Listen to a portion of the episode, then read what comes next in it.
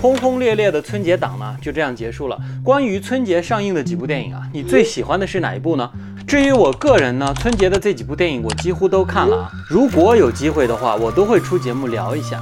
那么在春节档期间，我个人最期待的一部电影呢，就是这部《唐人街探案三》。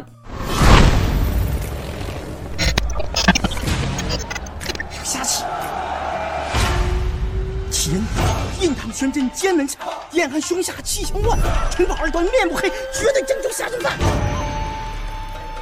下逼。电影的品质到底如何呢？我们就不在这里讨论了。如果想知道我对于这部电影的评价，欢迎收听我们的播客节目啊。说起电影呢，其实相信大家和我一样，在看预告片的时候就开始期待了。在最早看预告片的时候啊，我就对秦风说的那几句话非常的好奇啊。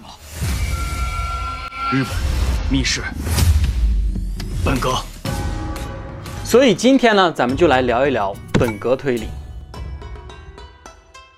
本格推理呢，来自于日本地区，其实就是种类繁多的侦探小说中非常传统的一种流派，也就是我们在柯南或者福尔摩斯当中最常看到的那种注重证据的强逻辑性的传统推理，以惊险离奇的情节，以耐人寻味的犯罪过程为主导。侦探们往往通过逻辑推理来展开情节，与之相对的呢，就是注重犯罪心理的社会派侦探小说，更多是注重案件本身所反映的犯罪心理活动和社会反思等等啊。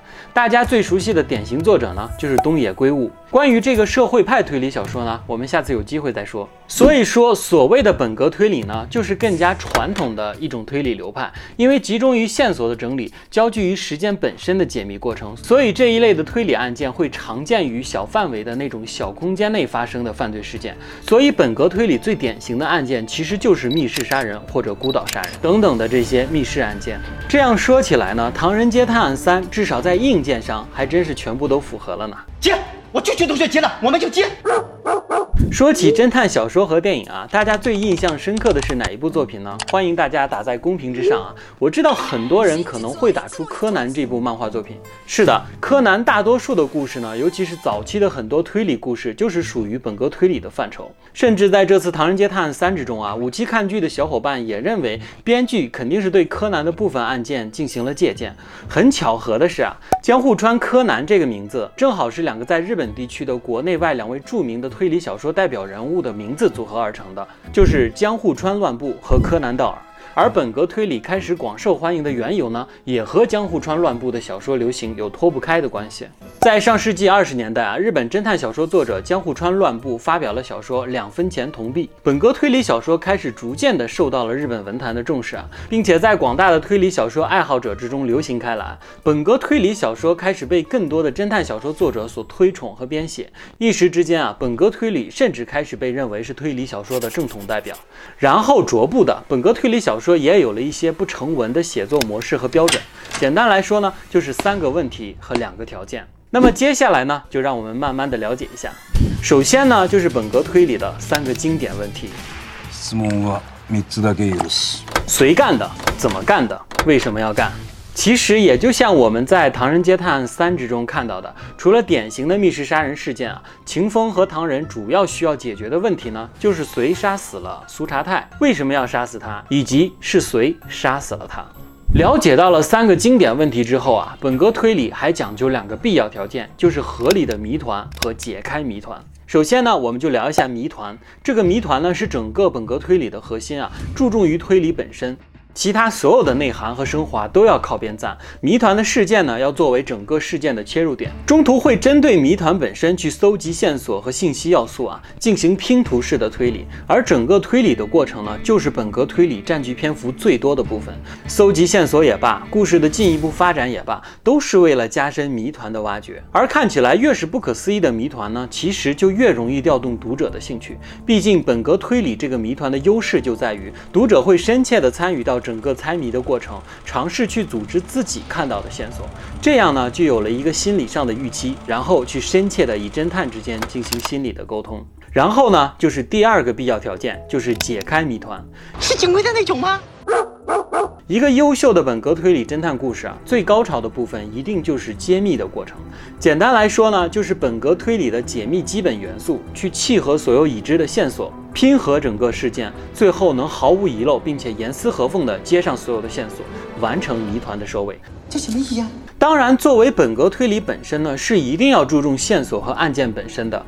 案件是可以离奇和发散的，但是也要符合社会和科学的最基本的常理和设定。整个揭秘过程呢，讲究毫无遗漏、严丝合缝。最典型的规则就是最终的结果不能是神怪杀人，谜团的解开呢，一定要是符合常理的犯罪事件，而神怪呢，只能作为事件的线索来进行取用。比如在网剧《唐探》的第一个故事，就是典型的以神怪为线索展开整个故事，最终推论的结局就是神怪都是迷雾，都是取巧的线索和犯罪的独特布置而已，然后用标准的本格推理式的解密完成整个故事。但是随着社会的逐步发展呢，读者的理性思考也在经历着变化。大家不再想看到只局限于本格推理案件本身的作品啊，因为长时间的关注推理案件本身呢，还是有一定的局限性啊。案件本身就是那么几十种，说来说去呢，犯罪的手法也万变不离其中。而更多的希望对于犯罪本身所展现的社会问题进行深入的探讨，深挖人物内心的社会派推理小说开始逐渐占据很多读者的内心。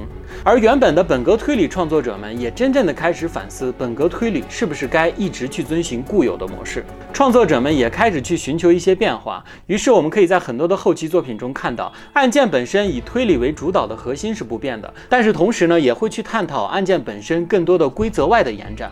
于是相对于本格派而诞生了新的变革派推理小说，前者呢被视为正统，注重逻辑的推理，但是后者却以离奇怪诞为特征啊，并不严格的符合真实的生活和严谨的科学逻辑。更多伴有的是惊险和恐怖的种种混合体啊！但即使怎样去变革呢？这两派作品的推理过程其实还属于本格推理。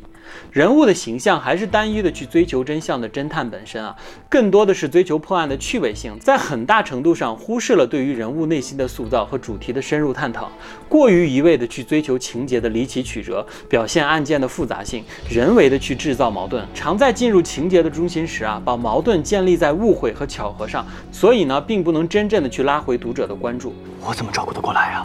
这导致在二十世纪五十年代起啊，以松本清张为代表的社会派，以其真情实感呢，逐渐占据了读者的内心，成为日本推理小说的主流。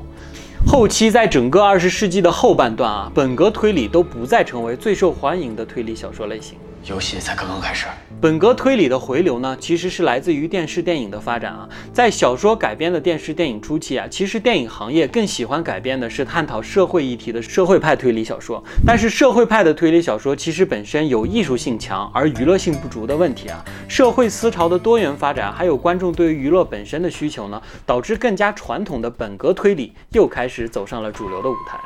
在近几年啊，更多的影视作品其实更加开始喜欢改编和创造更为传统的本格推理，导致我们看到在近十年啊，无论是剧集还是电影，本格推理的电影电视作品越来越多的出现在荧幕上。包括在我们国内啊，侦探类型的作品也是屡见不鲜啊。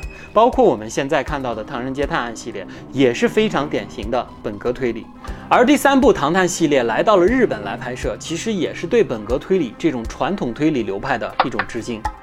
金さん、炭さん。我们戏啊！ 其实，无论本格推理还是各种不同的侦探推理类的小说、电影啊，都是致力于去创造一个让人能够参与进来，乃至于去共情的电影啊，让我们去感受疑惑，然后去共同解谜的那种闯关的乐趣啊。案件本身的意义或许有共鸣，或许并没有什么真切的感受，但是究极目的呢，还是去娱乐大众，而不在于去宣扬犯罪事件本身啊。希望大家不要太把本格推理这种类型带入到现实的生活。